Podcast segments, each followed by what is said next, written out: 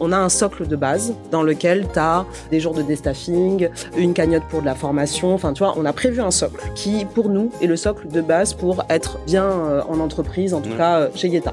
Et nous, ce qu'on veut, c'est pouvoir redistribuer les bénéfices de Yeta. Donc, tu as 15% des bénéfices qui part en participation intéressement et tu as les autres 15% qui sont donc une cagnotte créative. Cette cagnotte-là, elle existe pour faire des choses en plus du socle de base de Yeta.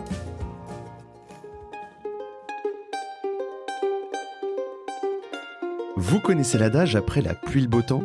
Est-ce que vous croyez que ça peut s'appliquer au monde du travail? Lundi au soleil, ça n'est pas un bulletin météo, c'est un podcast qui porte haut et fort la voix de celles et ceux qui pensent le travail autrement. Je me présente, je suis Tim Levert, cofondateur et associé de matribu.io, cabinet de conseil en marque employeur et expérience talent. Tous les lundis, je reçois une personne qui a osé tenter de nouvelles méthodes, de nouvelles façons de travailler, mais également des personnes qui imaginent le travail de demain ils viennent le partager avec vous. Alors de quoi l'avenir du travail sera-t-il fait? Vous le saurez en écoutant le podcast. Je suis Tim Levert et lundi au soleil, c'est une chose qu'on aura, je vous le garantis. Bonne écoute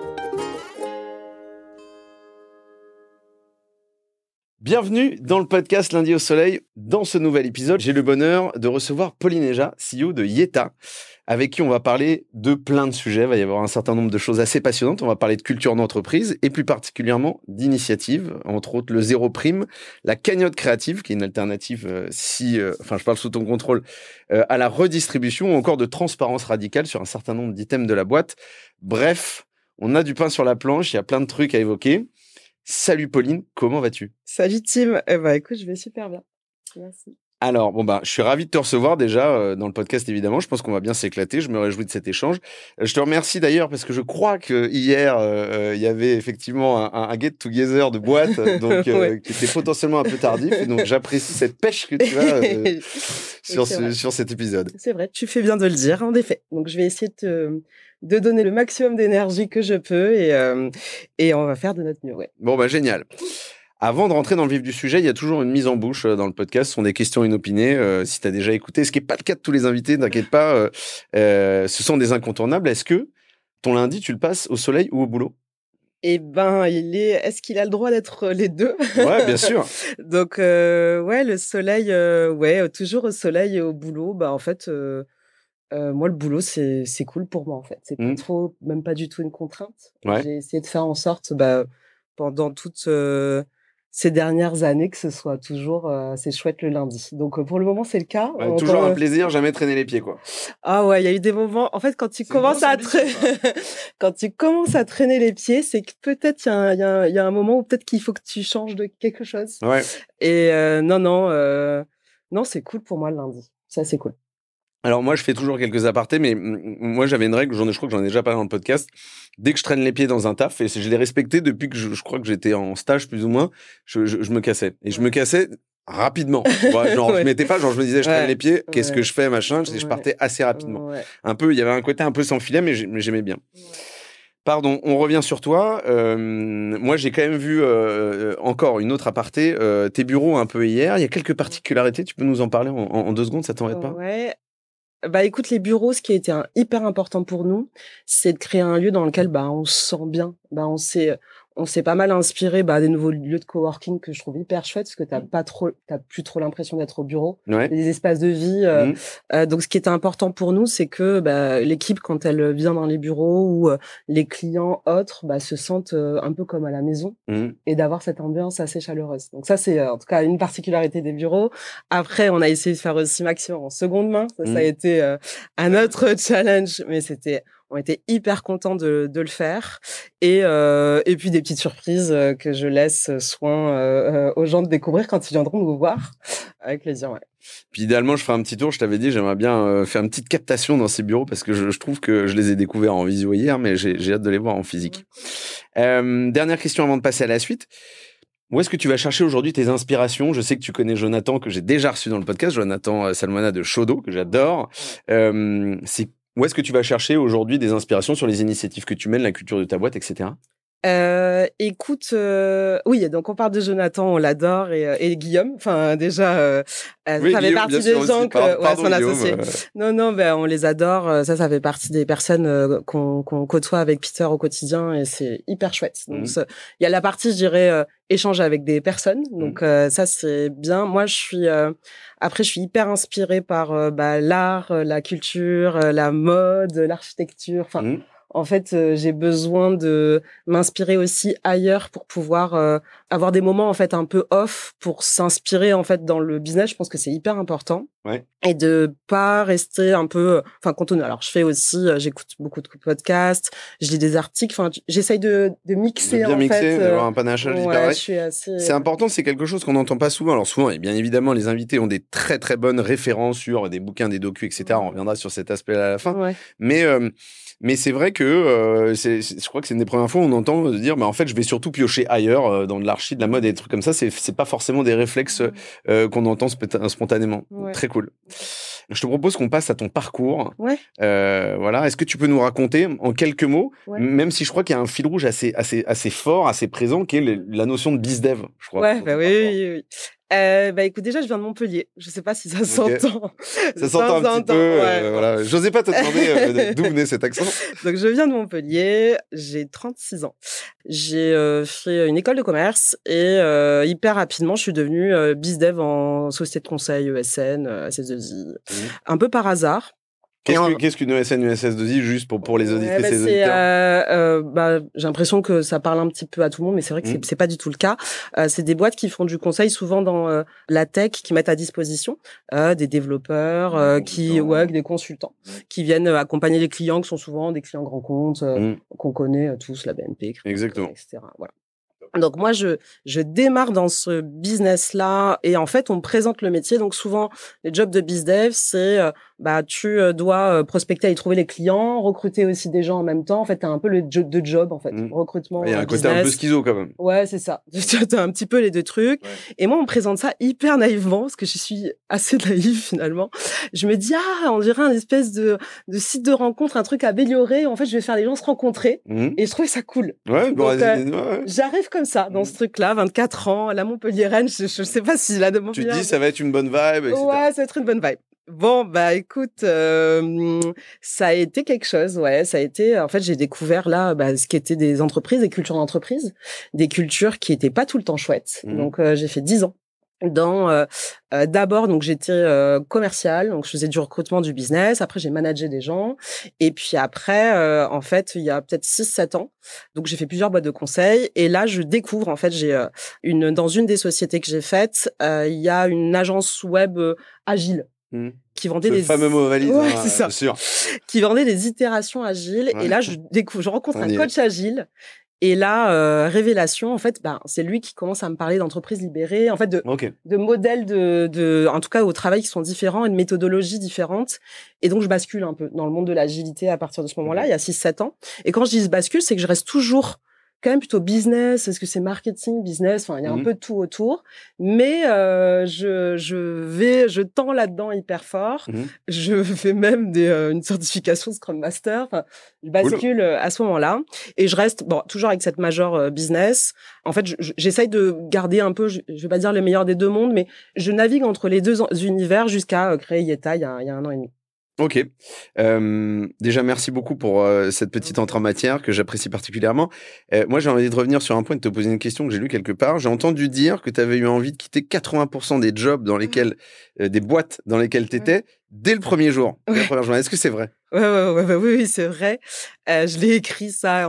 Tout ce que j'écris est vrai. Mm. En fait, le premier jour en entreprise, j'ai quasiment même tout le temps trouvé ça hyper dur. Donc, je viens, je reviens sur le sud. Mhm. Je sais pas, à Montpellier, quand euh, t'accueilles quelqu'un, t'accueilles quelqu'un. euh, Ouais, Il y a un côté euh, festif, il y a un très côté cérémonial. hyper convivial, euh, Super. de la convivialité. Et pour moi, Mm. c'est hyper important la convivialité.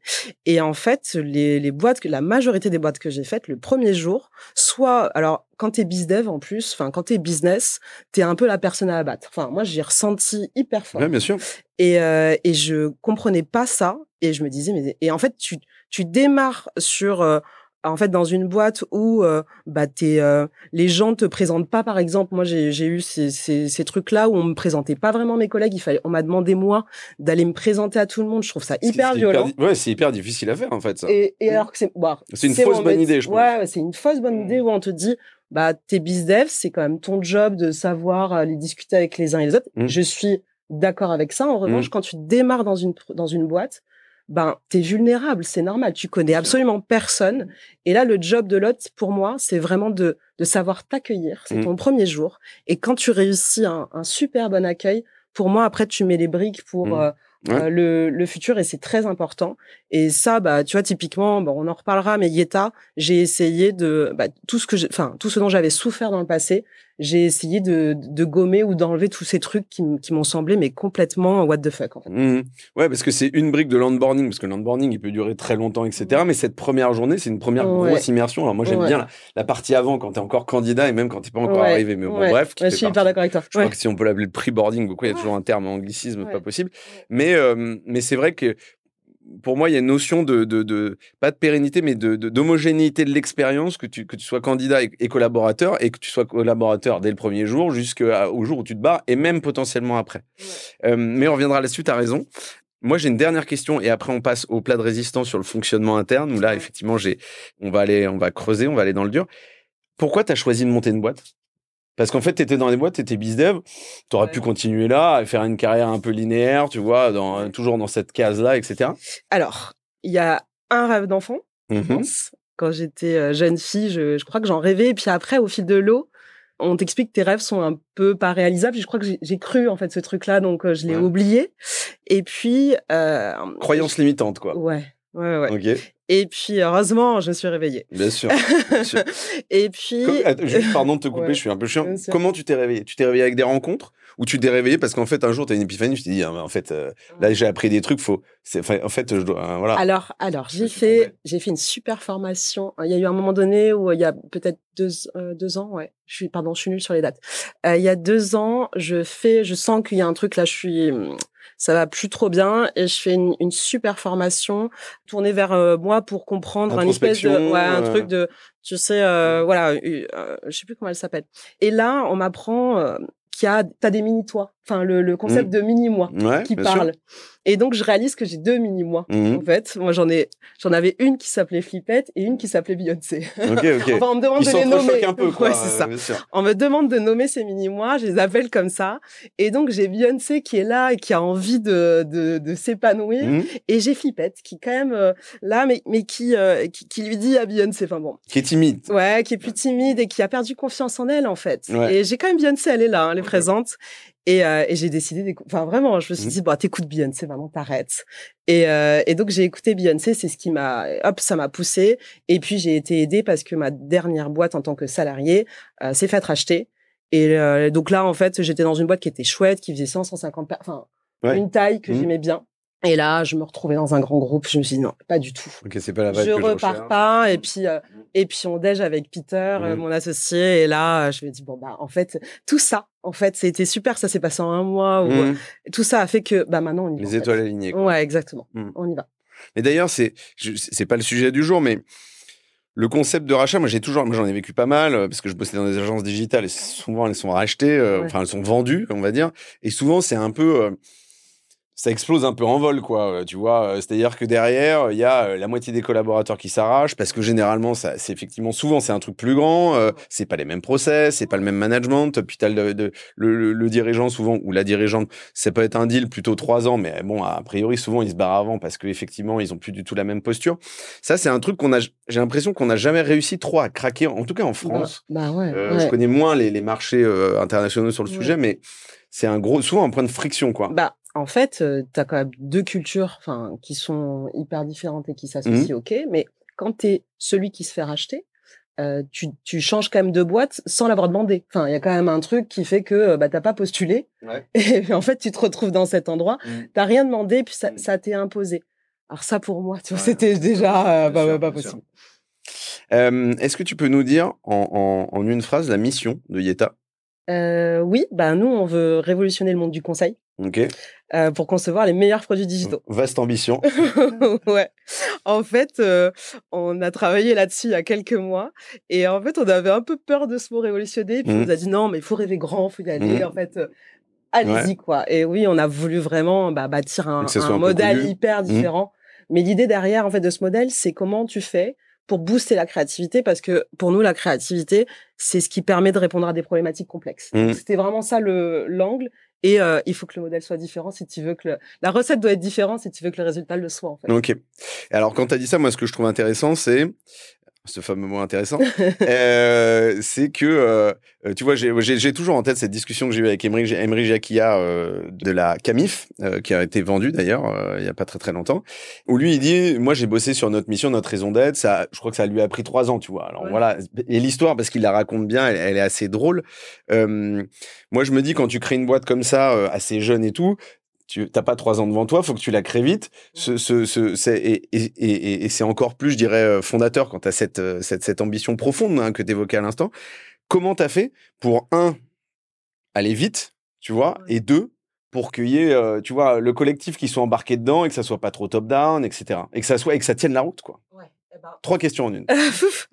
Alors, attends, on va essayer. Euh, Alors, il y a eu la première phase qui était la phase juste Peter et moi. Donc là, on s'est dit, on en écrit genre la base. En fait, on s'est dit, on prend le socle et assez vite, on, on savait qu'on voulait itérer. Donc on s'est dit, on pose le socle, on écrit. Mhm. En fait, on définit nos valeurs, Mhm. on définit notre vision, mais en fait, on n'avait pas exactement les mots. Et là, les mots que je viens de t'exprimer, ils vont changer. Ouais, sûr. là, on le sait, ça, on Ouais, les a écrits mouvant. à deux mois. Enfin, ça va, ça va bouger. Donc en gros, ça, il y a un an et demi, on se pose, on se lance, on écrit. Moi, ce qui m'a fait vachement de bien, c'est que je suis partie, euh, au- je suis allée à Zanzibar et j'ai, écrit. Mhm. Et donc c'est et, euh, et en fait, ce qui est chouette avec Peter, c'est qu'on se ressemble énormément. Donc ce que j'écrivais résonnait. Donc en fait, enfin, tu vois, il y a eu un alignement. Donc ça, c'est Mhm. première étape. C'était on écrit la première base. On a partagé ensuite. On a commencé à recruter en partageant à l'équipe qu'on avait écrit le socle Mhm. en gros, et que en fait on avait besoin maintenant euh, d'un collectif qui vienne itérer dessus et qu'on allait continuer ensemble. Mm. Donc après les difficultés, euh, elles, elles viennent euh, après, c'est de se dire attends, qu'est-ce qui est le socle, qu'est-ce qui ne doit ne pas bouger? Ouais, et qu'est-ce qui va être mouvant, qu'est-ce qui est mouvant? fixe, quoi? Est-ce Ouais, que c'est gênant? Est-ce que ça l'est pas? Mm. Enfin, est-ce Ouais. que c'est ok? Mais ce qu'on voulait très fort, c'est de se dire voilà, on a la V1 Mm. et puis après l'équipe vient enrichir. Mm. Et là, le dernier job euh, d'écrire la mission vision, on l'a fait avec une- un bout de l'équipe. Mhm. On a montré un autre bout et puis il y a un autre bout qui nous a dit ouais bof, franchement c'est pas c'est pas ouf ce que vous avez fait. Ouais. On va réitérer et puis on sait que on va essayer de toute façon d'arriver vers ce qui nous plaît le plus. Mais en fait, ça, je crois que ça nous plaira de toute façon jamais euh, assez quoi. Ouais, alors ce genre de projet-là, ils, ils sont jamais finis aussi, Ouais. c'est ça qui est important. Après, moi, je reviens sur un truc que tu disais. Je me souviens dans une des boîtes euh, que, que j'avais, il y avait un, un collaborateur à un moment donné. Je crois, on était tous super excités sur un, sur la façon dont on abordait les choses, le projet. Et à un moment donné, il y, a- il y en a un, c'était un dev, hein, pour tout te dire. Euh, tu vois, comme ils sont assez francs généralement, euh, il nous a dit mais c'est c'est de la merde votre truc. en fait. Euh, genre, il dit vous êtes à côté de la plaque. Finalement, on a ouais, complètement revu le truc, etc. Plus du tout top down parce qu'à l'époque, ce truc-là, c'était assez top down finalement. Et euh, moi, les... excuse-moi. En fait, je trouve que c'est trop bien. Justement, ça, on l'a écrit il y a peu d'avoir quelqu'un qui est capable de te dire c'est de la merde ton Ouais, truc. ouais. Ça, c'est une riche- avec tact. Non, avec mais- euh, Mais c'est une Non. richesse pour l'entreprise qui est hyper forte. Mm. Parce que si tu arrives à faire comme ça, à avoir de la franchise, Ouais. et direct, quoi, et pas des, on- des, des non-dits, en fait, c'est ça qui va vraiment te Mm. permettre de progresser. C'est- En tout cas, c'est ce qu'on essaye de faire, de se dire, allez, mm. la team, s'il vous plaît, on se dit les choses parce que grâce à ça, en fait, on va s'améliorer. Oui, euh, et, je, t'expliquais dans la discussion qu'on avait hier, euh, pour le coup, euh, sur le sujet effectivement de la différence entre des bassins d'audience que j'ai, qui sont des personnes qui sont dans des plus grosses boîtes bien installées, etc., et des gens qui sont plus en lancement de boîte et qui veulent apporter un socle plus classique. C'est important aussi de se dire que, en fait, si tu arrives dès le départ, euh, un peu dans l'ADN, à avoir ce, ce côté euh, très parole libérée, en fait. Alors après, il y a, toute une notion de, tact, j'en parlais il y a deux secondes, potentiellement avec de la CNV, d'outils comme ça. Mais le fait d'avoir la possibilité de ben, d'être très transparent sur ce que tu ressens, parce que je pense que c'est très important aujourd'hui avec la limite ténue entre le pro et le perso, elle est, absolument primordiale si tu veux construire un truc qui est hyper pérenne, quoi. Euh, Et, et ça, et ça, bref, je trouve ça très cool. Euh, et, et alors moi, j'ai une question quand même, euh, popcorn. J'en ai toujours quelques-unes. C'est Est-ce que tu t'es déjà retrouvé ou tu face à des profils que tu avais envie de recruter ou que tu recrutais, tu t'es dit putain ça c'est une pépite et tout, et, la personne en face dit bah, ouais moi participer genre à la mission soit je me sens pas légitime, soit j'ai pas envie, moi je suis là pour euh, tu vois pour euh, faire du conseil, pour faire ci, pour faire ça, etc. Ou alors c'est un peu une condition sine qua non ah. du profil de te dire si tu viens chez nous, faut mouiller le maillot sur des trucs qui vont sortir un peu du spectre de ta fiche de poste classique, on va dire entre guillemets. Ouais. Alors, on a, en fait, en entretien, etc. Tout le monde est plutôt hyper excité par la co-construction. Enfin, mmh. ça c'est c'est euh, ça c'est clair. Et après, les personnes qu'on sent pas euh, qui ont, pas forcément envie de de rentrer enfin tu vois de de de venir euh, prendre part en fait à ce qu'on est en train de créer mmh. en fait je crois que ça va pas trop nous intéresser enfin naturellement je crois que le fit il fait enfin ça se fait pas en fait.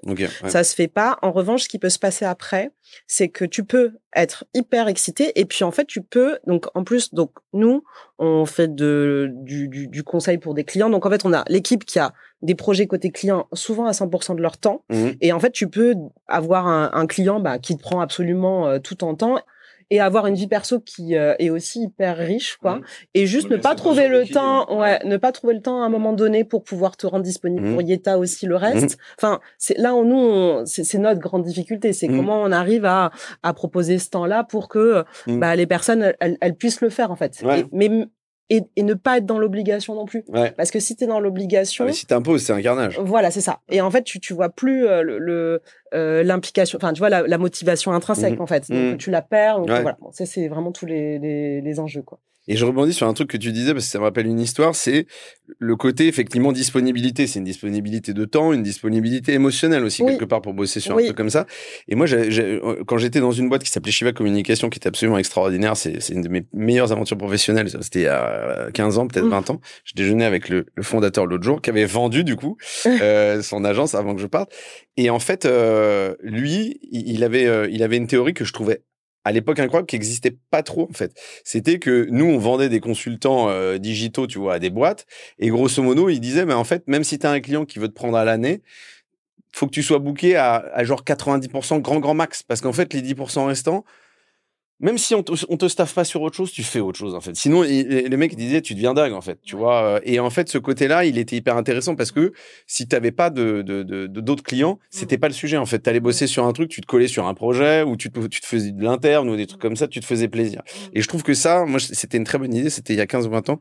Et, et donc, en tout cas, voilà, je, je pose ça là, mais c'était c'était plutôt une bonne idée.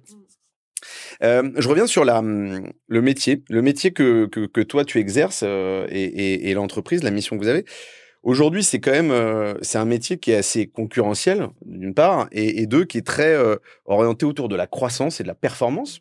Euh, toi, tu t'es dit, euh, euh, je vais lancer un truc que, que, enfin, je vais essayer un modèle a priori qui est pas trop répandu. Tu t'es dit, moi, je vais faire du zéro prime, je fais pas de la perf, voilà, c'est zéro carotte comme t'appelles ça, je crois. Pourquoi t'as fait ça? Tu t'es pas dit, putain, je me tire une balle dans le pied, en fait, ça va avoir un impact néfaste sur la boîte, non Comment, comment l'idée t'est venue? Alors. L'idée du modèle, en fait, euh, le zéro prime fait partie finalement du modèle qui est différenciant. Mmh. En fait, c'est qu'une euh, brique parmi d'autres. C'est voilà, c'est ça. En fait, euh, enfin pour moi, il faut que tout soit cohérent. Et en mmh. fait, c'est la cohérence de notre modèle mmh. en réalité. En gros, bah grâce, on en parlait tout à l'heure, euh, Shodo a quand même pas mal ouvert la porte de boîte avec un modèle hyper différent dans la société de, société de conseil avec un modèle très différent même si on savait que c'était pas exact enfin c'est pas le nôtre en fait, je me disais, ah, purée, là où ils ont été géniaux. Puis tu peux pas calquer, hein, c'est ce que je disais. Hein. En revanche, tu peux t'inspirer, quoi. Ouais, voilà, c'est ça. Mm. Voilà, le modèle Peter, on s'est dit, mais c'est, c'est génial ce qu'ils ont fait. Mm. On les, enfin, on les remercie euh, pour ça parce qu'ils ont ouvert une porte, une porte de c'est possible. Mm. Donc moi, du coup, ça m'a fait quand même moins peur. Je me suis dit, bon, en fait, s'ils y arrivent, ça fait trois ans, enfin à l'époque ça faisait trois ans je crois que c'était lancé et ça marchait bien quoi. Ouais, vous voyez que c'était chouette. Donc ça déjà, c'était cool. Et puis euh, moi je le voyais bien donc dans la boîte dans laquelle j'étais avant Yeta que euh, il y avait un truc là-dessus. Il fallait euh, enfin pour moi le ben, c'est pour le coup le futur du travail enfin on n'a pas inventé un modèle quelque part. On a essayé de de, de simplifier des trucs qui, qui ont été complexifiés par des entreprises. Enfin, je trouve Ouais. que en fait on est on est retourné à une base qui me paraît juste. Ouais, t'as enlevé euh, des nœuds, t'as Ouais, simplifié c'est le modèle. ça. Tu vois, j'ai l'impression ouais. que souvent les, les boîtes, quand elles ont grandi, elles ont elles ont rajouté des règles, quoi. Ouais, elles ont rajouté des trucs. sûr. Mm. Et en fait, on s'est dit, euh, voilà, peut-être la, la- à nouveau hein, la naïveté de la, la sudiste, la nana qui se dit bon bah en fait, euh, qu'est-ce qui pour moi fait sens et fait pas sens. Mm. Les primes, tu vois, typiquement. Ouais. Moi, j'en ai eu toute ma vie des primes, toute ma Et carrière. t'étais contente de les avoir? Eh ben, j'étais contente et j'étais pas. J'avais vraiment les deux.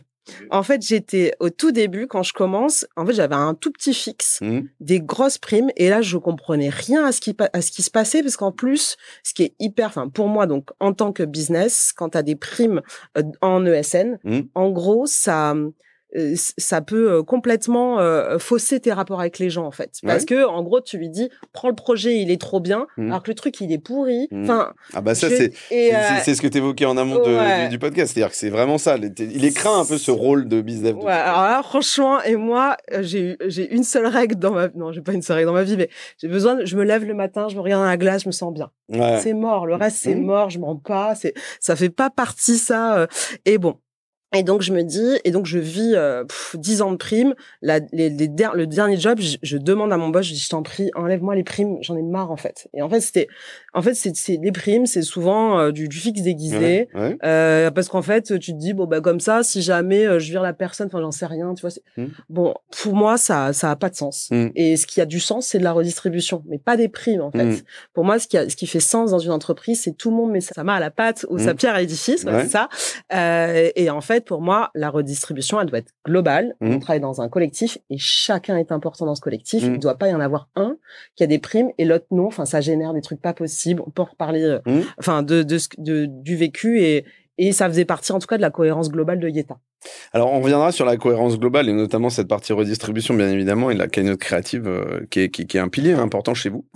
Euh, moi, j'ai quand même une question, c'est que aujourd'hui, c'est pas le plus vieux métier du monde, le métier de commercial, euh, mais c'est un, un vieux métier. Euh, Qu'est-ce que tu as entrevu comme limite, justement, dans, ce- dans ce parti pris-là, qui est fort, en fait? Est-ce que tu t'es dit, euh, bah, à un moment donné, il y a des talents qui vont pas venir, ça me fait chier, mais en fait, c'est pas grave parce qu'ils auront pas le mindset de la boîte. Tu vois, quels étaient les avantages inconvénients d'un truc au- aussi ambitieux, tu vois, audacieux Euh, alors, déjà,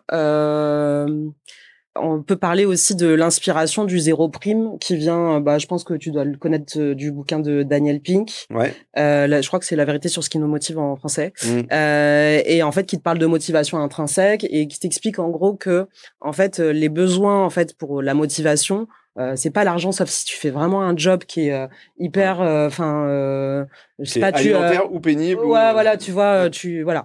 Euh, et en fait, les clés de la motivation euh, d'une personne, c'est euh, l'autonomie, euh, le sens et l'expertise. En fait, c'est ces trois points-là. Je trouve que, bah, pour moi, c'est ça résonne complètement et euh, et en fait euh, déjà ça enfin on, on commence sur cette base là après sur euh, déjà dans l'organisation de Dieta Peter il était bizdev aussi Mm. donc on est deux quand même à la, à la tête d'une boîte à Ouais. venir de là et en fait on ne veut pas embaucher de bizdev Ouais, pour le ça. moment Ouais, on veut pas de fonction staff. En fait, Mhm. on veut limiter au maximum les fonctions staff. Donc, dans l'équipe, tu as des spécialistes du product. Ouais. Mais pour le moment, il y a le minimum de staff. Donc, nos enjeux, c'est plutôt travailler vraiment sur cette acquisition, enfin, sur l'acquisition pour qu'après, ça soit l'équipe, en fait, qui pilote Mhm. euh, les fonctions euh, commerciales, euh, RH. Enfin, tu vois, on va se faire aider, mais Mhm. on veut vraiment limiter. Donc, pour le moment, on n'a pas de limite, enfin, on n'a pas voulu embaucher de bizdev, donc en fait, euh, il n'y a pas ce problème sur le marché de t'es en concurrence avec d'autres, parce qu'en fait, pour le moment, en tout cas dans dans nos décisions, aujourd'hui, on est 17, donc on n'a. Pas vraiment besoin. Demain, on en reparle. Enfin, là, je suis euh, Mm. à date, euh, c'est voilà. Euh, donc, j'aurais dit là où je vois une limite, c'est peut-être pour embaucher un bizdev pour pouvoir être crédible par rapport à ton Mm. marché. Bien sûr. Pour autant, pour le reste, à partir du moment où tu redistribues les bénéfices, pour moi, les primes, c'est, tu vois, il Mm. y, a, y a- y a pas besoin. Enfin, y a pas de, Ouais. ça n'a pas de sens. Alors moi, je reviens souvent sur ce sujet-là parce que dans, dans la notion de prime, il y a des primes sur la performance, mmh. donc qui peuvent être une performance individuelle. Ça, j'ai l'impression que c'est un peu ce que tu combats, mais tu as probablement raison. Mais sur la performance collective, et ça, on va y revenir. Et puis, oui, c'est un truc que j'ai toujours bien aimé, mais qui, qui peut effectivement créer des, des, points de cristallisation, qui est les primes, on va dire, subjectives sur l'énergie apportée, tu vois sur euh, comment en tant qu'individu, euh, euh, tu vois, je suis, je suis un élément moteur. Alors toi, tu t'es un peu affranchi de ce sujet-là parce qu'en fait, nativement, tous les collaborateurs sont finalement assez moteurs dans la mmh. boîte sur la mission, la vision, etc. Mais il y a ce côté, effectivement, tu vois, où tu as des objectifs qui peuvent être des objectifs de visibilité, écrire plus de contenu, être visible, etc. Voilà, moi j'aime bien ce côté-là. Toi, c'est un truc pour l'instant, c'est pas un sujet en fait. Toi, bah, je pense que l'argent n'a pas son, enfin, tu vois, mmh. pas forcément sa place là. En fait, quand t'es moteur dans dans une mmh. organisation, etc. Bah en fait, est-ce que tu le fais pour le kiff ou euh, pour euh, tu vois la, mmh. une récompense euh, financière? Je crois pas. Mmh. Voilà, ça c'est ma perception. Ouais, mais je suis, je suis, je suis d'accord. J'aime beaucoup. Euh, et justement, la, la redistribution, on, on, on, en parlait juste avant. Tu as un fonctionnement donc un peu particulier qu'on a pu voir. On en parlait de Chaudot. Alors ils le font de manière un peu différente, hein, bien évidemment, mais ça a été une inspiration. Ouais. Et ça prend la forme de, de ce dont je parlais tout à l'heure, une cagnotte créative. Est-ce que tu peux nous raconter Juste, bien évidemment, comment l'idée, elle t'est venue au-delà de peut-être de l'inspiration Chaudot et puis comment ça se concrétise tout simplement. Euh, ouais, alors il y a euh, il y a eu aussi euh, dans les inspirations mon ancienne boîte avant qu'elle se fasse racheter qui avait plein de trucs hyper innovants, hyper mmh chouettes, qui avait un espèce de système qui pouvait ressembler à ça. Enfin bon, donc dans le socle de Yeta, euh, en fait, on, on, a un socle de base dans lequel tu as euh, des jours de déstaffing, euh, une cagnotte pour de la formation. Enfin, tu vois, on a, on a, on a prévu un socle, mmh en fait, qui, pour nous, est le socle de base pour être bien en entreprise, en tout cas chez Yeta. Dans ce socle-là, tu as six jours de déstaffing par an, euh, tu as 3000 euros par an et par personne de formation, tu as un budget confort, tu sais, alloué pour, tu veux t'acheter des écouteurs, des trucs, enfin, pour... ouais, le matos, quoi. Ça, c'est le truc de base. Et on s'est dit, nous, ce qu'on veut, c'est en effet euh, pouvoir redistribuer les bénéfices de Yeta pour un, un, système plus juste, plus égalitaire. Et on le fait de deux façons. Donc, tu as 15% des bénéfices qui part en participation intéressement. Mmh. Donc ça, c'est individuel, mais du coup, tout le monde a la même chose. Et tu as les autres 15% qui sont donc une cagnotte créative. Cette cagnotte-là, elle existe pour euh, en fait faire des choses en plus du socle de base de Yeta. Donc, ce, ça c'est l'équipe qui, qui décide en fait euh, ce que ce qu'elle veut faire de cet argent. Là, par exemple, en ce moment, tu as 30 000 euros dans la cagnotte. De cet argent-là. Pour 17 collaborateurs, c'est pas mal. Pour 17 collaborateurs, ouais. Et, euh, et qui existent là. Enfin, mmh. ils ont des cartes bleues. Mmh. tu vois, ils peuvent dépenser cet argent-là. Et donc là, par exemple, tu as deux idées de produits qui ont popé. Mmh. Un produit, euh, enfin, tu as une BD, en fait, une partie de l'équipe qui travaille sur une BD et une autre partie de l'équipe qui travaille pour, euh, euh, en fait, en association avec, en partenariat avec une association pour aider des entrepreneurs à, à créer leur boîte, quoi. Et en mode conseil pro bono, quoi. Limite. Ouais, tu vois, ça fait ça. Ça pourrait être, bah, j'ai besoin de me déstaffer pour écrire un article mmh. parce que ça me fait plaisir. Et donc, mmh. en fait, on a. On considère ça comme du temps hors travail, en fait c'est en, fait c'est en plus. Sur les horaires de, travail, mais ok. En fait, l'idée c'était de se dire, on veut que les bénéfices de Yeta mmh. permettent à chacun et d'avoir à la fois en fait du euh, des petits plus quoi ou des gros plus ouais, ou de s'accomplir ouais de mmh. s'accomplir mmh. et euh, de pouvoir travailler sur des projets euh, des produits Mmh. euh, collectif avec d'autres membres de l'équipe et aussi pourquoi pas euh, aller s'inspirer. Moi, j'ai aucun problème si l'équipe dit euh, bah alors on va aller euh, au musée, on va aller au Louvre vendredi après, mmh. on a besoin de sortir un peu. Bien sûr. Et donc on a juste on s'est dit OK, bah on a dit on a mis un, un tarif sur une journée de déstaffing, on a pris le même tarif pour tout le mmh. monde qui est 500 euros. On dit bon bah en fait euh, hop, tac, il demande en fait et la règle. Donc ce qui est, les, les difficultés, c'est après comment on fait, les règles et tout ça. La règle aujourd'hui, c'est euh, bah, comment t'évites le Far West, quoi, parce que c'est là où ça peut vite déraper en fait. Donc en fait, euh, alors. Pour te dire. on sent que c'était long. On sent que c'était long. non, en fait, pour te dire, la gagnotte, elle ne se, au début, en fait, elle ne se dépensait pas. Parce que les gens, ils n'osaient pas. Ouais, c'est ça. C'est un peu comme les congés illimités. Oui, c'est ça. Euh, J'étais là, mais on y va. En fait, euh, je vais pas quand comment même la Du coup, comment t'as lancé le truc? Ben, on l'a dit ça. Tu vois, je disais, mais c'est pas possible. Ouais, le dire, c'est, tu as toujours, tu, ça va pas lancer le un peu poussé. Ouais, c'est ça. On a un peu poussé. T'as incité dit, bah, non, et c'est super. En fait, il en, il en faut un. Mm. Qui, euh, ce qui a été chouette, c'est que dans l'équipe, il y a euh, Romain, en fait, qui me connaissait d'avant. Enfin, ça aussi, c'est comment dire, quand tu crées une nouvelle, euh, une, une boîte un peu différent, avec un Mhm. modèle différent, tu te dis, bon, en fait, il y a une cagnotte créative, je veux que les gens soient francs les uns avec les autres, etc. En fait, euh, quand on te connaît pas d'avant, on, on peut se dire, en fait, elle dit ça, Mm. mais euh, on Mhm. sait pas quoi. Ouais. Et ce qui était chouette, c'est que donc j'avais Romain que j'avais rencontré il y a il y a sept avec qui j'avais bossé il y a 7 8 ans.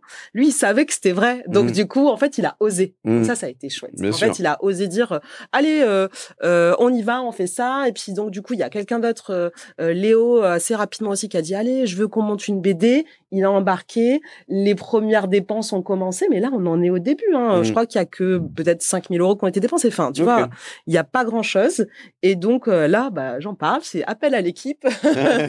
Allez-y. On y va, l'argent existe. En plus, c'est de l'argent Mhm. qui existe vraiment. Bien tu vois, on a bien un, un compte. en- Donc, ben non, trop bien. Donc, en fait, donc le truc de base plutôt, c'était pousser à dépenser. Et après, ce qui posait problème à l'équipe, c'est bah, c'est quoi la règle qu'on se donne? Donc là, on est pour le moment, mais je pense que ça va rebouger.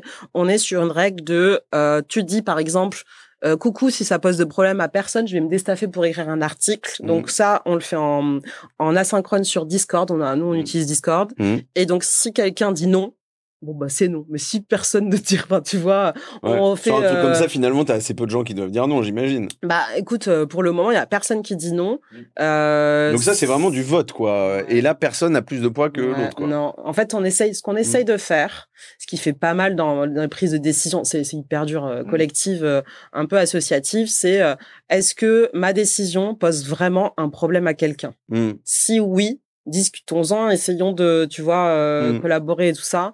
On tâtonne là-dessus. Pour le moment, on n'a pas eu de, de, de gros problèmes, Mm. mais euh, mais on voit bien qu'on n'est pas encore hyper fluide là-dedans. Enfin, tu vois, Ouais, c'est clairement ouais, des trucs sur lesquels il faut qu'on Mm. s'améliore on va le faire au fil de l'eau. Et il faut aussi, je crois, quand l'équipe elle se construit, que tu te sentes, euh, euh, t'as as plusieurs phases dans la, dans la vie d'une équipe. Il, y a, il faut que les gens ils se sentent suffisamment à l'aise les uns avec les autres pour pouvoir être francs. Les uns, donc c'est tout l'enjeu aussi pour du. pouvoir poser leurs idées. Ouais. Et mais du coup, comment les idées elles émergent? Est-ce qu'il y a une mécanique particulière ou c'est tu interviens quand tu veux ou il y a une boîte à idées à l'ancienne? Enfin, alors comment les idées viennent un et deux Est-ce que tu viens les stimuler? Alors, les idées souvent elles sont portées par c'est une personne Ok. qui a popé. Ouais. Toi, euh, là, les deux idées de produits, c'est euh, une personne, on n'a rien fait, on Ouais, n'a un rien collab du qui tout. dit ok, Ouais. j'ai ça en tête. Il a dit, je veux faire une BD. Ok. Euh, deux, trois, ils étaient chauds. Paf, ça a suivi. Euh, euh, donc ça, c'est Léo qui, qui lance là. Et on a Raphaël aussi de l'autre côté. Il a dit, moi, je veux créer un produit et partager toutes les coulisses de mon produit. Mm. Je dis, ah, trop cool comme Ouais, idée. bien sûr, super et immersion. puis donc euh, l'équipe, en fait, on a Nadim dans l'équipe qui euh, fait partie de l'association Diversity Days, Mhm. enfin qui est même président de l'asso, et en fait qui a dit mais trop bien. Du coup, moi ce que je vous propose, c'est qu'on puisse aider, ben en fait euh, euh, des entrepreneurs Diversity Days. Enfin tu vois, il y a eu Mhm. un voilà. Ce qu'on fait pour générer ça, c'est bah tu sais les fameuses journées. Euh, euh, on appelé les Yeta Days, bon, je sais pas, j'aime pas trop le, le nom, c'est pas grave ça. Euh, des six jours par an, euh, l'après-midi, en fait, on construit et là, ça permet au, à l'équipe de se donner un peu, de faire Mm. popper euh, des Ok. idées. Voilà, ça, c'est- voilà, Ouais, le ok, centre, une notion d'idéation euh, collective. c'est ça. Et après, ils suivent. Et maintenant, on a fait un truc chouette depuis peu. On a la démo, en fait, côté Yeta, une fois par mois. Euh, donc, on essaie de construire Yeta comme un produit. Donc, un peu comme tu vas retrouver dans des équipes euh, agiles. Bah, on a des démos, on a des rétros, euh, on a, on n'a pas, de- on n'a pas de délit, on a de l'insynchrone. Enfin bon. Et donc dans la démo, on a tous les des idées en fait. euh, donc le, le- par exemple le cercle BD et euh, l'autre cercle, euh, en fait, qui nous racontent un peu où est-ce qu'ils en sont. chacun Mhm. raconte un peu l'état du. Ok. Donc, donc ça donne après d'autres idées. Ouais, c'est ça. Tu rebondis à un espèce d'effet Et ping-pong. quelqu'un quoi. d'autre se dit Mhm. ah purée, en fait, on pourrait créer ça. Ouais. Et dans les deux, dans les deux produits, t'as trois, quatre personnes à chaque fois. Puis après, Ok. t'as plein d'autres idées qui ont Tu, popé. tu- si tu as envie de venir te greffer sur un, sur, sur un cercle, tu peux venir te greffer tu sur te le cercle. greffes, tu te greffes. Donc, ce qu'on essaye de faire avec Pister, c'est que on- moi, je me greffe pas, par exemple. Je me dis, en fait, euh, bah parce que il y a des trucs où je pense que c'est des trucs d'équipe. Euh, moi, j'ai- mes sujets où je pense qu'en plus j'ai j'aime bien parler. Je vais, j'ai pas envie d'imposer mon style, quoi. je veux que l'équipe elle euh, elle le fasse elle-même. Je trouve que c'est cool et j'aime bien suivre de. Enfin, c'est cool, quoi. De... Ouais, T'as peur de brider peut-être ou de que les gens soient moins libérés, etc. Ouais, ouais, Ok. ouais. Ok, ok. Ouais, c'est important. C'est une- merci pour cette euh, cette, cette- cette transparence-là. Je pense qu'effectivement c'est important parce que c'est vrai que nous on se pose souvent cette question-là. Moi, tu sais, j'anime un, je, je suis fresqueur, j'ai une fresque de la marque employeur et on anime souvent des ateliers euh, pour des clients. Et en fait, souvent, il y, a, des clients pour qui ils ont du mal à intégrer la direction dans l'atelier, tu vois. Et, en fait, il faut savoir qu'ils sont à poil, quoi. Faut leur dire, si vous venez, faut pas que tu aies une posture de dirigeant, quoi. En fait, tout le monde est logé à la même enseigne. Et en fait, c'est c'est pas évident pour mmh. Pour des gens qui n'ont pas la maturité de le faire, etc. Pour d'autres, c'est moi j'en ai fait une pas, pas, la semaine dernière encore où effectivement il y avait un, un, membre du Comex, il était là et puis je peux te dire, il était il mouillait le maillot, mmh. mais pas plus, pas moins qu'un autre, quoi. En fait, il y avait cette notion de, et je trouve que ça, c'est, c'est, quelque chose de très, de très smart. tu parlais d'une des difficultés qui était effectivement, bah, d'organiser un peu ça, de, de, de, régir un peu avec quelques règles, etc. Euh, les process, malheureusement, on peut difficilement s'en affranchir. Est-ce qu'il y a eu d'autres difficultés, en fait, où tu t'es dit, euh, bien, où là, tu t'es dit, ah ouais, j'avais pas pensé à ça, ou euh, un truc qui a été difficile, un frein? Sur euh, par rapport quoi? Sur la redistribution et à la, la, créative. Euh, oui, oui, oui, oui, oui. Euh, au tout début, en fait, on avait prévu, j'avais pas, pré on n'avait pas prévu en fait que le socle en fait qu'on mette dans le socle état donc hors cagnotte créative mmh.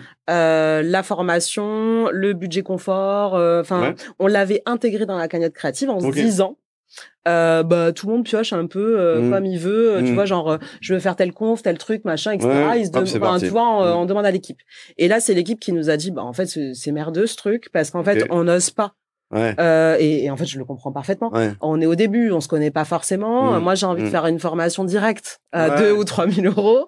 et en fait, il y a un côté euh, un peu méfiant où tu regardes un peu ce qui se passe. Tu vois, tu tu, tu veux mmh. pas y arriver. Donc là, on a, en fait, on a réadapté en réalité.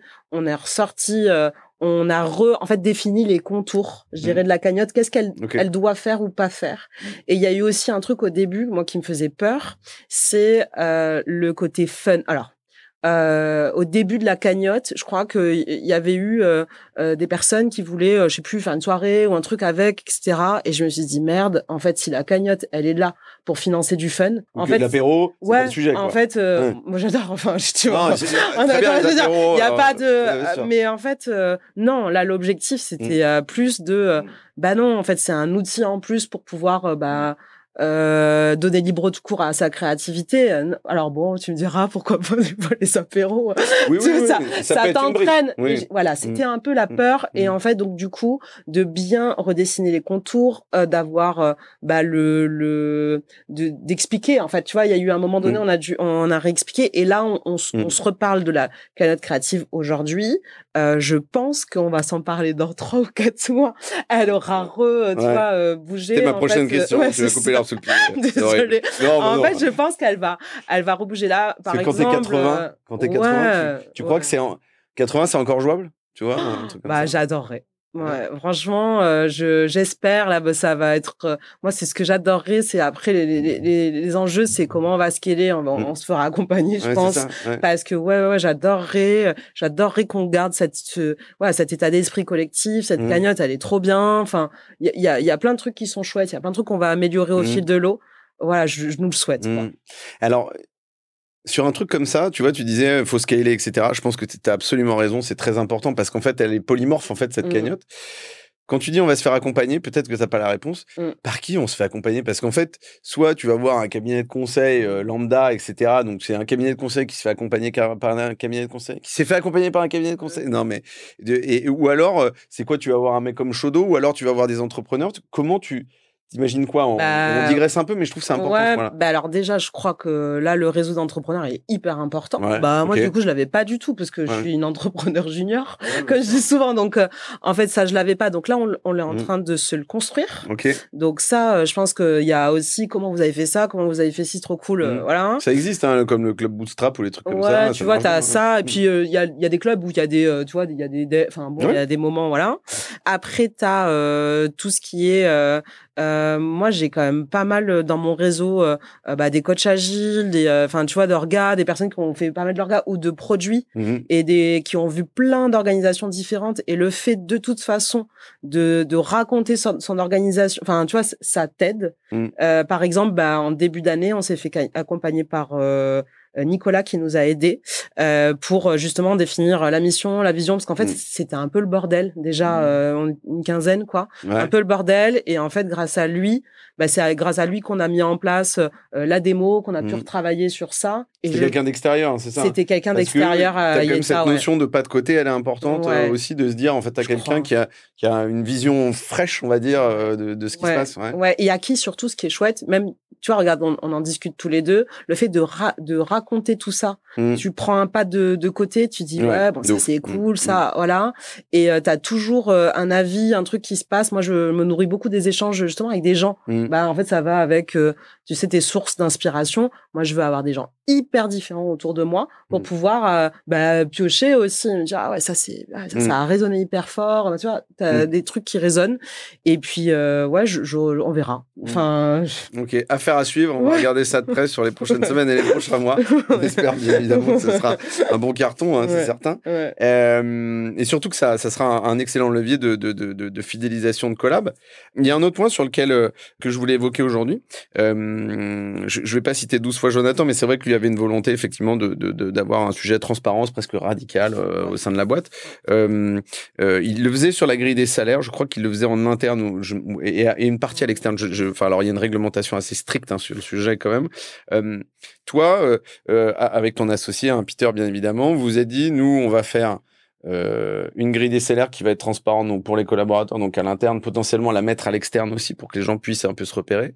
mais on va pas s'arrêter là aussi. On va se dire, on va partager c'est quoi notre business model mm. et on va partager aussi la la, la strat. C'est, je suis un peu grossier, un peu familier. C'est un choix un peu couillu, hein, potentiellement un peu casse-gueule. Je sais pas. tu vas nous le dire. Et du coup, Enfin, pourquoi avoir fait ça, tu vois? Ouais. Euh, ouais. Alors déjà, bah moi, moi c'est ma première boîte et euh, bah il fallait que déjà je, je rêve un peu avec ça. Tu vois, là je crée la tu boîte. Te dis, si tu le fais pas maintenant, je le ferai jamais. Je le fais pas en fait. Ouais, là on y va fort, quoi. On y va vraiment.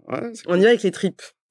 Euh, moi, je suis convaincue que la, la, la transparence, enfin, c'est et l'ex. Alors, je vais aller plus loin. L'exposition, parce que la transparence, c'est on vient de te demander de l'info, tu la donnes. Mmh. Euh, l'exposer, c'est par contre, c'est dire ah, tu me la demandes même pas, ouais, ça, bien sûr. et je te l'expose. Et l'exposition pour moi, c'est euh, c'est hyper bénéfique mmh. parce qu'en fait, quand tu exposes déjà, bah, il faut que tu sois fier de toi. En fait, est-ce que tu es fier de ce que tu exposes Donc ça te permet, ça t'oblige en fait à être en recherche d'excellence par rapport à ton offre mmh. et à te dire est-ce que déjà moi ce que j'expose là, je, suis content. voilà. C'est solide. Quoi. Ouais, c'est solide. Et en fait, ça t'oblige à être hyper innovant, créatif euh, et, et, à se remettre tout le temps en question. Et ça, mmh. j'adore. Ça, mmh. c'est vraiment le truc qui moi me m'excite le plus. En fait, euh, voilà, on, on, a créé Yeta pour être innovant, pour être créatif, et donc, ben, on y va. Mmh. Et on y va et on, et on, le montre en fait. Parce que tu as ceux qui vont te dire, ouais, t'as as une culture, ouais, j'ai une culture qui est chouette et tout ça. Et puis il y a, bah vas-y, on le fait. Alors c'est galvanisant, mais ça doit, c'est épuisant. Euh, enfin, euh, j'allais dire non. Enfin, oui, oui, oui, c'est, euh, c'est. Euh, Ou alors c'est énergisant. Euh, je sais pas si c'est épuisant. En fait, je, à nouveau, je, moi, je découvre aussi la vie de, tu vois, d'entrepreneur. Donc, mmh. je sais pas si, si ça avait été différent. Je, je, ça, je le sais pas. En revanche, ce que je sais, c'est que je suis hyper fière. Et mmh. ça, je crois que Peter est hyper fier. L'équipe l'est également. Et pour moi, ça, c'est hyper mmh. important de se dire, bah voilà, là, je, je, j'essaye, je sais que je j'essaye de faire de mon mieux. Mmh. Et pour moi, la transparence, la mmh. redistribution, enfin tout ce mmh. dont on se parlait, ben c'est faire de mon mieux. Et je veux qu'on aille encore plus loin. Et cette démarche-là, ouais, c'est de la recherche d'excellence. Recherche d'excellence, impact, impact sur le collectif. Euh, juste pour, pour pour être très concret sur sur la, la, la, la grille des salaires, comment ça se c'est quoi la mécanique? Comment ça se passe Alors nous, ce qu'on a fait déjà, c'est que la première année, donc on l'avait pas prévu pour te dire de l'exposer à mmh. tout le monde. Euh, la première année, on le faisait contre nous, mmh. et alors en plus avec une, enfin tout c'était c'était horrible. On avait un espèce de fichier fixé Excel dégueulasse. Donc on a toujours le fichier Excel un peu dégueulasse au début. donc on regardait, on montrait aux candidats. Euh, en fait, on voulait l'idée de base, c'est que je voulais pas faire du euh, du salaire un sujet tabou qui mmh. arrive en dernier entretien. T'arrives à ton 18e les gros points de friction et les mecs tapent à côté et tout. C'est ça, on te dit, bah, voilà, attends. Alors, du coup, t'avais 100 cas, bah, maintenant, t'as 50. Bon, bah, mmh, voilà. Ouais, ouais, bien sûr. Donc, ça, et puis, je veux pas, tout, tout comme, tu arrives dans une boîte, j'ai envie de convivialité, et ben dès l'entretien, tu vois, ça c'est hyper important pour moi. On se sent bien en fait, on met les pieds dans le plat, c'est à nous de le faire. Enfin, pour moi, c'est pas au candidat de dire euh, je veux ça et tout ça. Non, en fait, non. Euh, les prix du marché, c'est à peu près ça, on les connaît. Mhm. Enfin, tu vois, bon.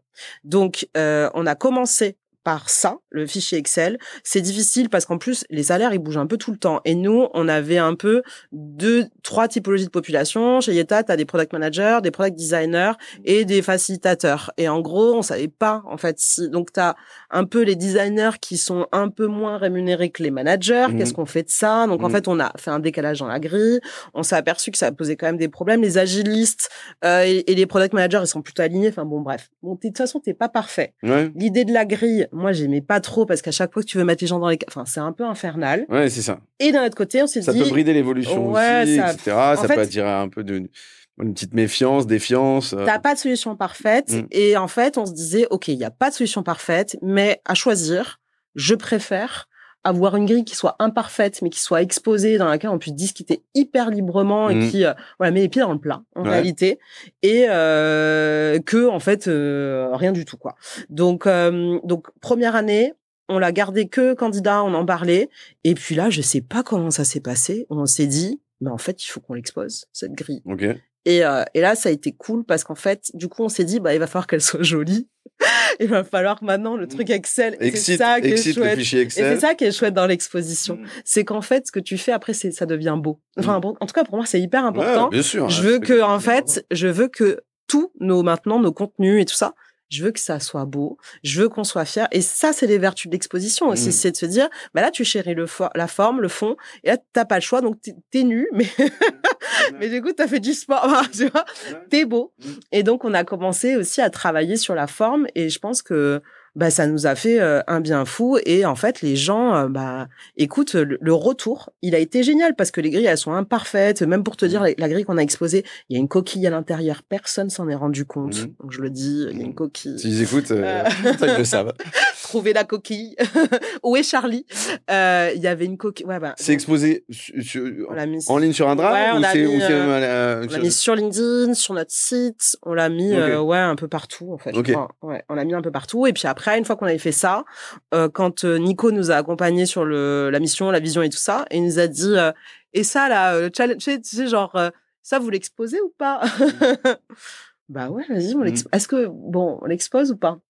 Eh ben on s'est dit ah ouais, et là, à chaque fois, tu sais, t'as la moitié des membres de l'équipe, ou peut-être t'as 30% qui disent, ah vraiment, on doit l'exposer. Enfin, Ouais, t'as un sûr. peu de crainte. T'as quelques réticences, ouais. Et il y en a pas mal, on est pas mal à être en mode, allez, on y va, on le Mhm. fait, quoi. Et c'est chouette, bah, c'est une des valeurs de Yeta. Et c'est chouette parce qu'on se dit, ok, on le fait, on le fait ensemble. En fait, tous, finalement, vu que ce modèle, il est hyper, euh, Mhm. tu le retrouves pas trop, bah, on expérimente des trucs ensemble. Et puis après, si c'était une connerie, eh ben, on se le dira. Ouais. Et puis, c'est, on l'a, au moins, on Mm. l'a fait. Oui, mais s'ils ont, si, si les collaborateurs savent que c'est mouvant, c'est pas un sujet. C'est-à-dire Ouais. que tu peux revenir dessus. Ouais. Et du coup, ils sont capables de consulter euh, aussi les rémunérations des autres, etc. ou- Ça, ouais, ça on l'a pas fait. Euh, Mm. Tu vois, j'avais écouté un podcast sur euh, le. Bon, bon, bref, euh, il y a des boîtes où tu sais, t'as un espèce d'intranet où Ouais. tout le monde a accès au salaire de chacun. Et ben ça, non. En fait, on l'a pas fait. Je crois que ça me gêne un peu ça. Tu Ouais. vois. Euh, autant, je trouve que c'est assez facile de déduire en fait euh, les salaires parce que Bien sûr. la grille, elle Mm. montre un peu où et enfin qui est où. Je sais pas si c'est une bêtise ou pas de euh, euh, qu'on l'ait pas. fait- Enfin, moi, je sais C'est pas. étape plus côté- profonde, mais que potentiellement, qui peut Ouais. mettre plus mal à l'aise, peut-être. ben, je euh, sais pas. Tu vois, ça me, je trouvais ça je, moins. Un peu trop loin. euh, euh, ouais, enfin, tu vois, en tout Mm. cas, moins fluide, quoi. Enfin, Ouais. il y a, tu vois, il y a des trucs où tu te dis, je sais pas trop pourquoi ça me gêne, mais ça me gêne. mais ça, pour moi, je Ok. le ferais pas. Ouais. Ok. Euh, la question que je me pose, c'est, et tu- alors je sais plus si on en parle en, en- en intro, mais euh, la boîte elle est jeune, elle a Oui. un an et demi. Ouais. Euh, c'est ça que j'ai trouvé moi par ailleurs très intéressant parce que euh, souvent on reçoit des entrepreneurs ou entrepreneuses euh, qui sont vachement rodés, ça fait 10 piges, qui Ouais. montent des boîtes, etc. Et franchement, ils ont des super parcours. Ouais. Là, ce qui est intéressant, c'est de se dire, on, s'exprime aussi pour les gens qui vont monter une boîte demain, euh, tu vois. euh, euh, je suis assez maladroit comme d'habitude, qui vont monter une boîte demain. Et du coup, bah, la question, c'est de se dire comment tu fais quand tu as un an et demi de boîte pour parce que c'est ce que tu me disais un peu, t'as pas forcément le retour très concret du truc. Comment tu fais pour, euh, pour un peu mesurer tous les impacts, euh, euh, tu vois, de ces initiatives-là, de cette ambition que tu as de départ, de toutes ces valeurs et de ce socle? Ouais. et ben pour mesurer, ben pour nous, la mesure, c'est déjà le nombre de candidatures en fait qu'on a sans, tu vois, on chasse pas. Aujourd'hui, on n'a pas quelqu'un. c'est que de l'organique. Au tout, ouais, au tout début d'IETA, euh, Peter envoyait des messages et tout ça sur euh, LinkedIn. Euh, on avait, on a fait une page Welcome to the Jungle hyper rapidement. On s'est dit mhm. bon, vas-y, on Ça n'a pas marché. Ça. non, c'est ça. je sais pas. Je les ai pas dans le pif. Je mais j'en sais rien. En fait. Ah ouais, c'est ah ça. C'est hyper dur de savoir parce que en fait, tu sais pas d'où les gens ils connaissent ou ils connaissent pas. Tu poses pas la question en entretien. Bah, j'essaye et puis après, tu sais, tu te dis bon. Moi, je pense, je pense qu'elle est très importante cette question. Mais des fois, ils savent pas trop. Mmh. Et donc, nous, la mesure, mmh. c'est déjà, bah, est-ce que euh, on a euh, enfin des candidatures quoi et des clients enfin ouais. et enfin en tout cas nous la, la, mesure elle est hyper rapide c'est euh, c'est très concret notre job mm. quoi c'est est-ce que du coup ton modèle dans un dans un environnement qui est hyper concurrentiel bah il donne envie aux gens de te rejoindre mm. et est-ce que les clients ils ont envie de travailler avec toi ou ils sont contents quoi enfin mm. et donc nous ça a été assez rapide finalement euh, et euh, la première candidature, euh, bah j'y croyais pas. Enfin, tu vois, je me disais, ah, il y a quelqu'un vraiment qui veut, tu vois, qui comment il nous a trouvé ouais, Et ouais, ouais, c'est. Mais il veut vraiment. Et puis après, tu as aussi un espèce de de truc de quand tu crées le modèle, je trouve, et quand il est on l'a créé, on s'est dit, on fait le modèle qui nous ressemble le plus avec Peter, les valeurs qui nous sont chères, et en fait, tu sais pas si les gens en fait, ils vont kiffer. Quoi. Ouais, bien sûr, bien sûr. Tu sais pas.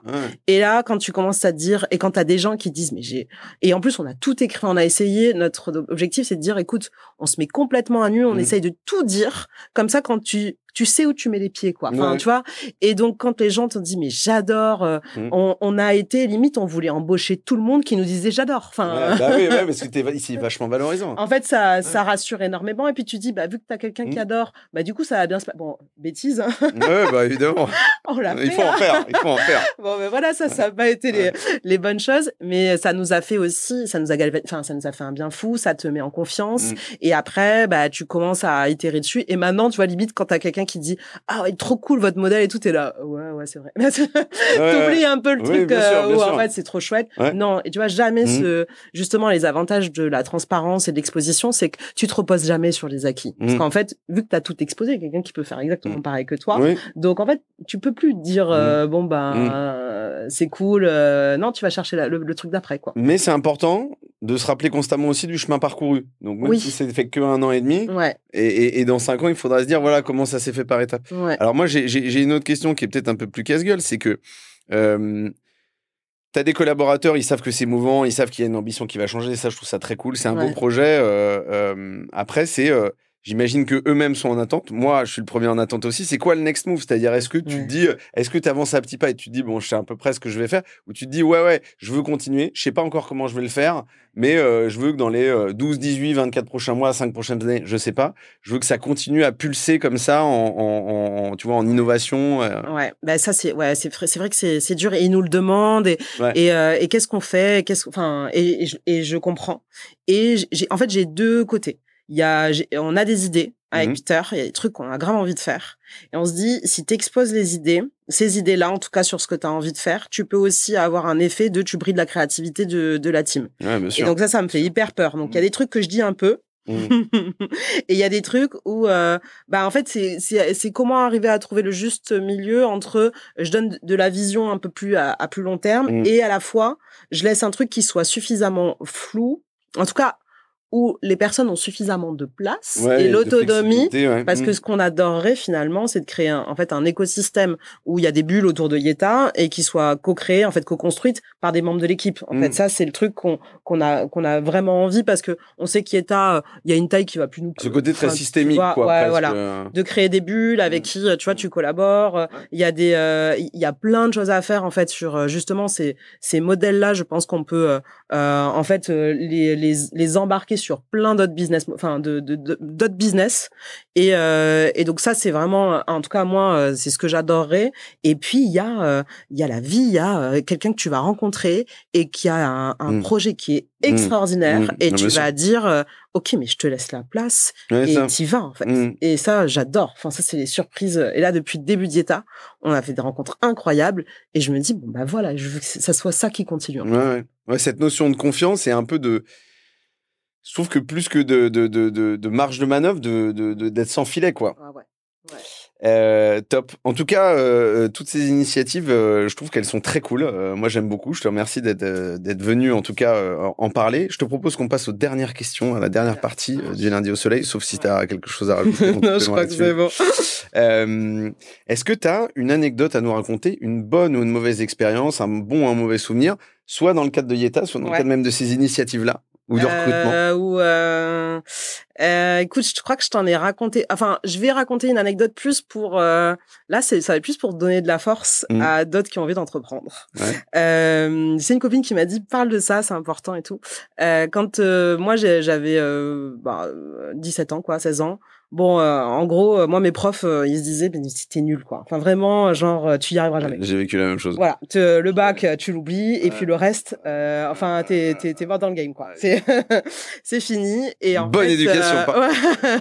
ouais, ouais. Et en fait, et en fait, j'ai au début, en fait, de, de ma carrière, j'ai voulu me venger. Mmh. En fait, je me suis dit ah oui, d'accord, je vais pas y arriver. Ok, très bien. Eh ben, je vais me venger. Donc en fait, ce que je vais faire, c'est que je vais gagner beaucoup d'argent parce que pour moi, c'était, je me disais, c'est ça le, le, le truc. Oui, après c'est un truc donc, qui est très affiché euh, tu dans vois, tu dis voilà, tu te dis mmh. bah en fait, c'est peut-être l'argent. Donc je vais gagner beaucoup d'argent. Mmh. Je vais retourner au lycée. Je vais lui montrer genre les euh, les, euh, les feuilles de salaire. Faire ça, et voilà, truc de et en fait, je m'aperçois sans me faire sans faire exprès quoi au fil de l'eau. En fait finalement je travaille et puis je reprends confiance en moi que j'oublie complètement ce truc de vengeance. Et finalement qu'en fait j'ai pris confiance en moi mmh. et que en fait j'ai même pas je me souviens plus en fait de cette personne. Mmh. c'est plus le sujet. Et en fait finalement à chaque fois parce que j'ai eu pas mal de personnes dans mon bah, dans le chemin je pense qu'il y a pas mal de gens qui disent ah ouais tu veux créer un truc comme ça c'est de la merde. Enfin oui. Tu l'as ça. Qui ont le regard eh ben, critique quoi. Ouais, c'est ça. Et ben pour moi, c'est comme si tu mets une petite pièce, dans une tirelire, tu me remplis d'énergie mmh. et en fait, je remercie ça. En, réalité, ouais, tu la je trouve que c'est très très cool mmh. parce que tu as une énergie de ça qui est qui est extra. Donc euh, je crois que c'est plutôt ça l'anecdote en disant on l'utilise cette force là. Mmh. C'est de la force en fait. Ouais, je suis d'accord, c'est important. Euh, en fait, pour moi, il y a deux, il y a deux choses là-dedans. C'est une très belle anecdote. Hein, je te remercie. Je, en passant, moi, j'aime beaucoup. Euh, moi, je, moi, c'est des trucs dont j'ai un peu souffert où t'as des, t'as les profs et les gens où tu dis voilà où j'ai envie d'aller. Il y a les ceux qui te disent tiens, ça va, ça va foirer complètement lamentablement. Là, tu dis ça se rattrape pas un truc comme ça. Tu dis bon, ok. Et effectivement, quand tu quand t'es plus mature, tu te dis bah en fait moi je kiffe ce que je fais donc c'est plus mon sujet. Et puis t'as ceux qui il y a ceux qui ont la critique je dirais un peu plus pointu, euh, voilà, euh, et qui vont dire ça, ça va pas marcher ton truc. Mais ça va pas marcher parce que ça, ça, ça, ça pour le coup, quand t'es, quand je trouve quand t'es jeune, un peu foufou machin, euh, ça a été mon cas. Tu te dis putain, non mais attends, il croit pas en mon idée, c'est nul, je m'en fous, mon truc il cartonne. Mmh. Mais je trouve qu'aujourd'hui, quand tu prends un peu de recul, tu te dis il, faut toujours bien trier, il faut savamment trier, prendre les trucs et un peu les absorber, etc. Je trouve que c'est intéressant. Ouais. Après, pour moi, il y a vraiment ouais, deux. Ouais, ouais, je suis d'accord avec toi. En fait, quand on te dit que ça va pas marcher, ouais. t'as aussi. Alors, je sais pas, moi j'ai besoin de me rendre compte par moi-même quoi. Ouais, bien sûr, bah, tu bien vois? sûr, Et donc si tu me prédis mon futur, ouais, tu vois, c'est un peu relou quand même. Ouais, il y a un côté t'es pas en maîtrise écoute, du truc. Je veux y aller, tu vois, je vais essayer et puis et puis ça marche pas, bah, c'est cool, moi je l'ai je l'ai fait quoi. Ouais, ouais, ouais, je comprends, je comprends. Écoute, euh, c'est une c'est une chouette réponse, merci beaucoup. Euh, la dernière question, et après on a terminé, et je te libère, promis. Est-ce que tu as une recommandation sur euh, euh, un bouquin, un docu, un livre qui peut être dans le cadre effectivement de cette stimulation-là, ou euh, d'ailleurs, tout simplement juste pour venir euh, effectivement euh, gamberger. Ouais, bah il y en a, ouais, il y en a, il y en a plein, mais alors il y en a un que j'ai trouvé vraiment cool sur la créativité notamment, mmh. qui est celui, je sais pas si tu connais, il s'appelle Creativity Inc. C'est l'histoire en fait de Pixar. Donc, euh, je, pareil, je connais Pixar, mais je connais pas. Bah, t'as l'histoire en fait qui est racontée par Ed Camul, qui est un des cofondateurs, quoi. Et en fait, je le je trouve génial parce qu'en plus, tu vois euh, l'histoire et et en plus, tu vois là une boîte qui est composée, enfin, tu vois, qui est plus d'un enfin, qui a bien scalé pour le coup. Et en fait, ce que j'ai appris, bah, on parlait de franchise tout à l'heure. En mmh. fait, c'est bah, dans le bouquin et ça, ça m'a, tu vois, ça a été une mmh. révélation du bouquin. Et après, je vais quand même citer, parce que moi j'ai joué au basket pendant des années, donc l'idée du collectif et tout, c'est, c'est quand même lié au ça basket. Ça aurait pu être une anecdote. Ouais, ça aurait pu être ça. Euh, The Last Dance de Michael Jordan. Le, ouais. En fait, euh, voilà, ça je le cite parce que c'est mon enfance et que on parlait un peu du truc de vengeance. Enfin, voilà, il y a plein de sujets autour de ça et l'idée du collectif, comme on l'a mm. construit plus la créativité, je trouve que ça, ça nous va pas mal. Et puis, on est basketteurs, hein, tu vois, c'est, mm. ça vient pas de rien. Mm. Et donc ça, c'est ce qui nous ressemble pas trop mal, ouais. Ok, bah c'est une super référence. Moi, j'ai bien évidemment euh, poncé ce, documentaire que j'ai trouvé extraordinaire, qui t'expliquait certaines facettes effectivement euh, euh, assez incroyables du, du, du, talent de Michael Jordan, et certaines autres peut-être un peu plus noires, qui sont intéressantes à travailler, notamment dans le cadre de l'entrepreneuriat. Donc c'est c'est un très bon miroir. merci beaucoup pour ces recommandations. Pauline, Merci d'être venu dans lundi au soleil. C'était vraiment un plaisir de te recevoir. Moi, j'ai absolument adoré notre échange. J'espère que voilà, c'est réciproque. Ah et je suis convaincu que à la fois euh, des entrepreneurs hommes-femmes qui se lancent euh, là, et puis euh, d'autres qui sont déjà installés dans des plus grosses boîtes. En tout cas, ça viendra venir les aider à gamberger, probablement à lancer des choses. Donc, merci infiniment pour tous ces enseignements. Merci à toi. Passe une très bonne semaine. Merci. Et on suit tes aventures de très très près. Bon courage. Merci. À plus. Salut. Lundi au soleil, c'est fini pour cette semaine. Merci d'avoir écouté cet épisode jusqu'à la fin. S'il vous a plu, n'hésitez pas à le partager à une personne qui a passé la journée sous la pluie. Et oui, ça nous arrive à tous. Vous pouvez vous abonner pour ne pas louper les prochaines sorties, ou encore mieux, laisser un avis sur la plateforme d'écoute que vous utilisez. Lundi au soleil, c'est une émission produite par matribu.io, un cabinet de conseil en marque employeur et expérience talent. Un grand merci à celles et ceux qui travaillent avec moi de près ou de loin pour rendre ce podcast possible. Et nous, on se retrouve lundi prochain. Bonne semaine